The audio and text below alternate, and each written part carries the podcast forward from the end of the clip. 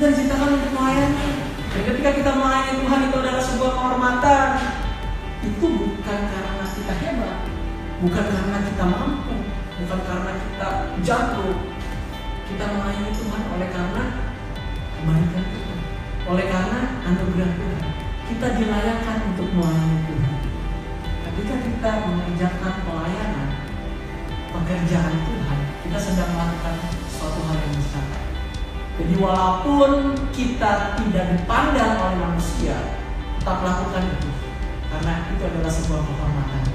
Kalau kita sedang melayani Tuhan, kalau kita tahu melayani Tuhan adalah sebuah kehormatan, maka kita akan melakukannya itu dengan sungguh-sungguh tanpa berpikir aku, aku Melayani Tuhan itu bukan untuk dikasihi Tuhan, tetapi karena sudah dikasihi dan kita mengasihi Tuhan.